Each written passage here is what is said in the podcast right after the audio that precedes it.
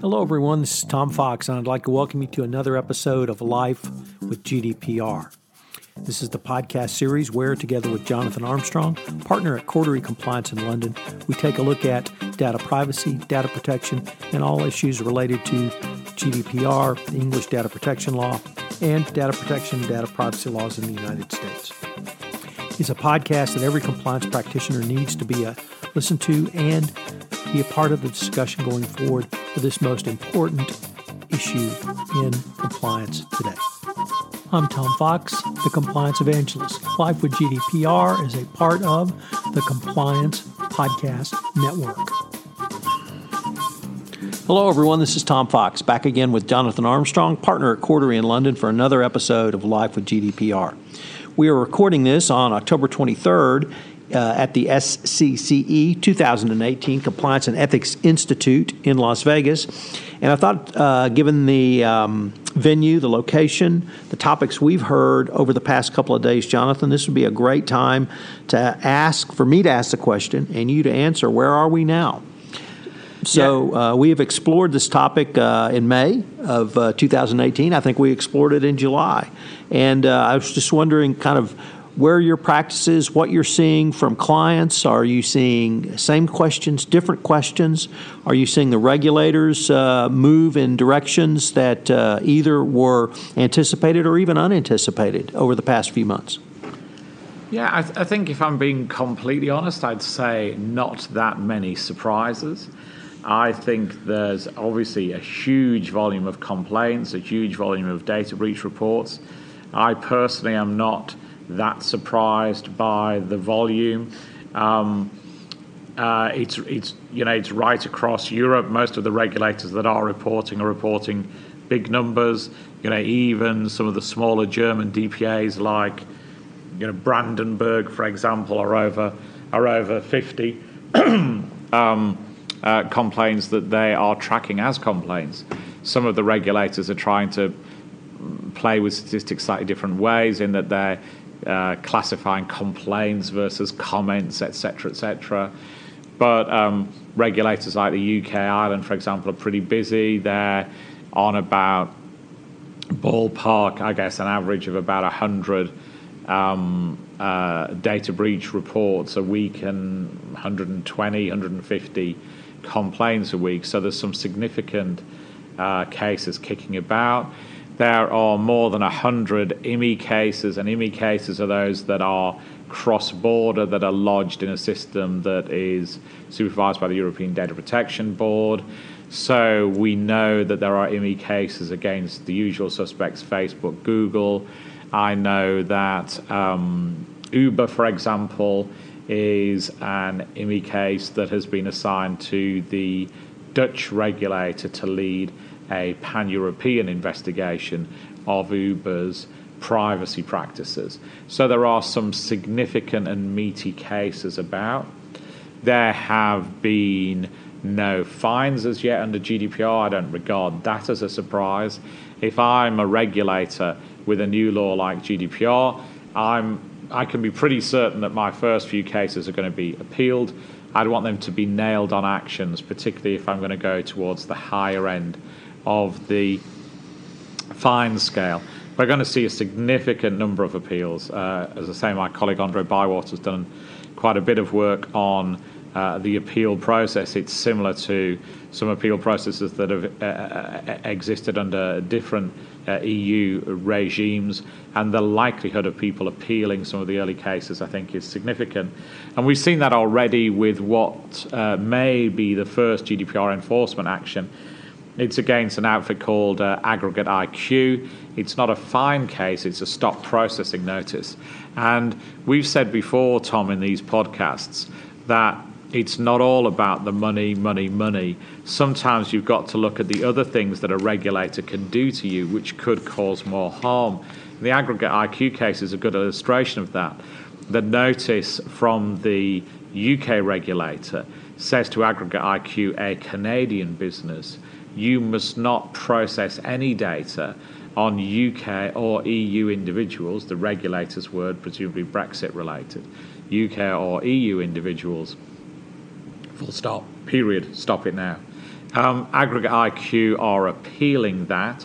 I have seen the appellate tribunals register, so I know that the appeal is lodged. I can't tell you a date. I can't tell you the nature of that appeal. I've asked Aggregate IQ, but they're not for sharing. So I'd speculate that what's happening here is that Aggregate IQ are probably appealing on one of two bases. Either they're saying GDPR doesn't apply to Canadian entities. I would have said that's unlikely to be a good grounds for appeal, and here's the reasoning. If you are monitoring the behaviour, for example, of individuals in the EU, then GDPR applies. GDPR says it applies. And if you're not monitoring their behaviour, why are you appealing a notice that tells you to stop processing their data? So I think you're either in or you're out. So I'm not sure that's a great basis for appeal. I would speculate and say their other basis for appeal is that they collected the data prior to GDPR coming in, and that they should be judged under the old law, which had less ability for extraterritoriality rather than the post-GDPR regime. I'd also suspect that that isn't a nailed-on grounds for appeal. The definition of processing under GDPR is pretty wide, so consulting the data, storing the data, transmitting the data, all count as processing. So even if I acquire your business card from you prior to 25th of May, and I look at it post 25th of May, I think at its widest that's still processing. If I ingest it into my CRM system post 25th of May, that's processing. If I ingest it into my CRM system prior to May 25th, but I keep hosting that CRM system with your data on it post May 25th, and I think that's under the GDPR regime. So I'd be fascinated to see what their grounds for appeal are. Some of these early appeals are going to be won. We've seen that under the PECR regime, which is the law on unsolicited marketing communications, where the ICO has just lost a PECR appeal. So these appeals can succeed. It'll be fascinating to see what's happening in Aggregate IQ when we get more knowledge of that. And there's probably a couple of other things that I think are standout things in my mind. First of all, the predictions that we had that data subject rights would be used creatively by individuals are certainly true. We're dealing with many cases looking at data subjects, particularly subject access requests, some right to be forgotten requests. I'm not going to talk about any of those in a public or a private forum, except to the clients that we're acting for. But needless to say, there are definitely some innovative uses of new rights under GDPR, particularly from departing employees or departed employees, particularly from aggrieved consumers, customers, etc. So I think that's a watch this space. More will become public on that shortly, I think. One thing that's a brewing illustration of that is a dispute that's connected with the abortion debate in Ireland. And again, this is a case that isn't yet public. It's not one that I'm professionally involved with. But as an illustration, my understanding is that let's keep this discreet and call it Group A and Group B. Group A are on one side of the abortion debate. You'll remember that Ireland have had recent elections. Group B are on the other side. Group A decide that they can diminish the resources of Group B, their political opponents, by making subject access requests. And they're using them a little bit like DDoS attacks in an information security context. They seem to have got 425 people who have at least taken the first step in making a subject access request, and Group A make those subject access requests against Group B on the same date at the same time. Their purpose seems to be If you're a small campaigning organization, you've got 425 subject access requests to deal with from our straw poll amongst clients. Subject access request takes about 150 to 200 man-hours per request to deal with.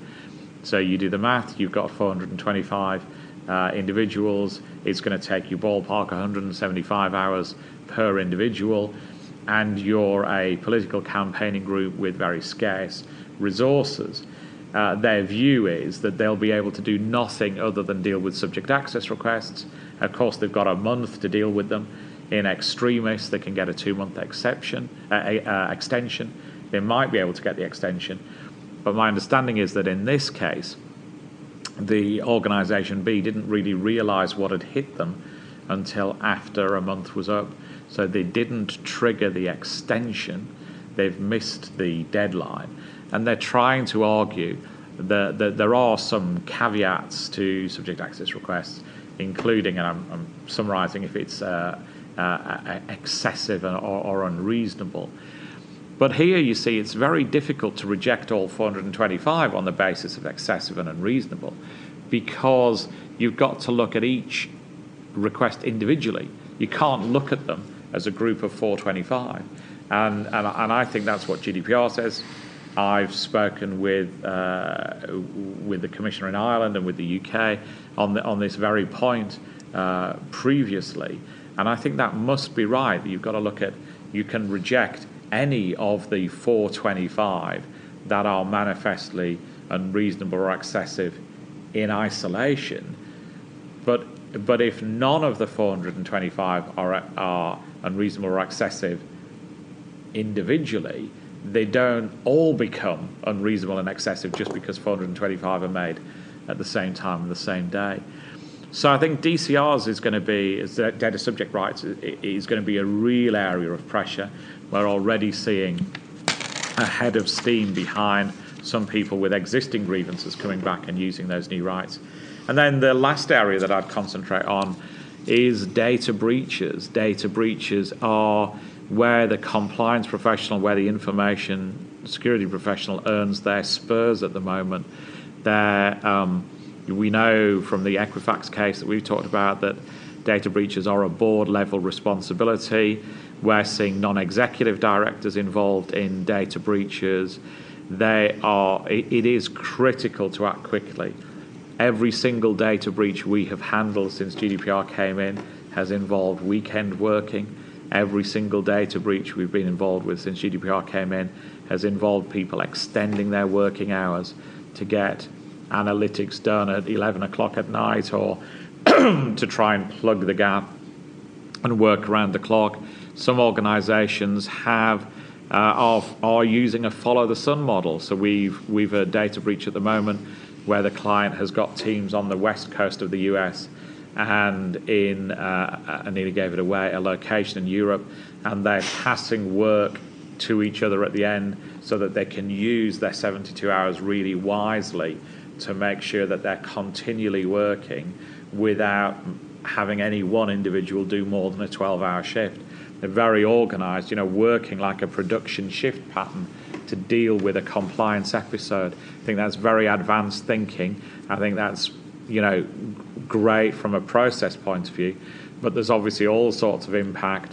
I don't expect sympathy for the external lawyers, but even from our point of view, it's very difficult to get people who are true experts in this space and to staff a case 24/7, 365. But we're finding out that the post-GDPR reality is that. So data breaches are absolutely, it's critical to have a proper response to data breaches.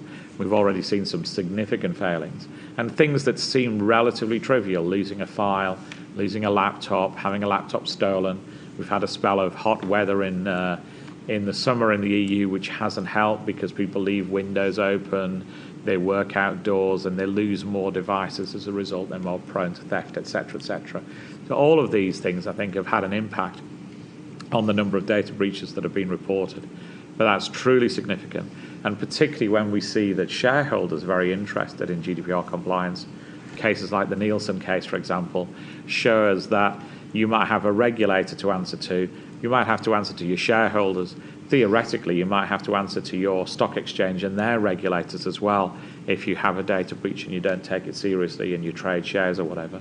So all of these things, I think, create the perfect storm in connection with data breaches. And obviously, you need a proper plan, and you need to rehearse that plan, and you need to make sure that everybody knows their roles and responsibilities, because data breaches are inevitable. Every major corporation will face at least 2 serious data breaches each year. We have to recognize that data breaches are a when, not if, for every major corporation. With that in mind, you have to invest the resources for the when, not the if. I'm not sure I'm ready to replace document, but I may supplement it with rehearse. Well, Jonathan, this has been a fascinating exploration, yet another topic of life with GDPR. Thank you for the excellent insights. My pleasure. Hello, everyone. This is Tom Fox again. I'd like to thank you for listening to this episode of Life with GDPR. If you have any questions, you can email me at tfox@tfoxlaw.com. You can email Jonathan at jonathan.armstrong@corderycompliance.com. Hope you'll join us again for another episode of Life with GDPR. Life with GDPR is part of the Compliance Podcast Network.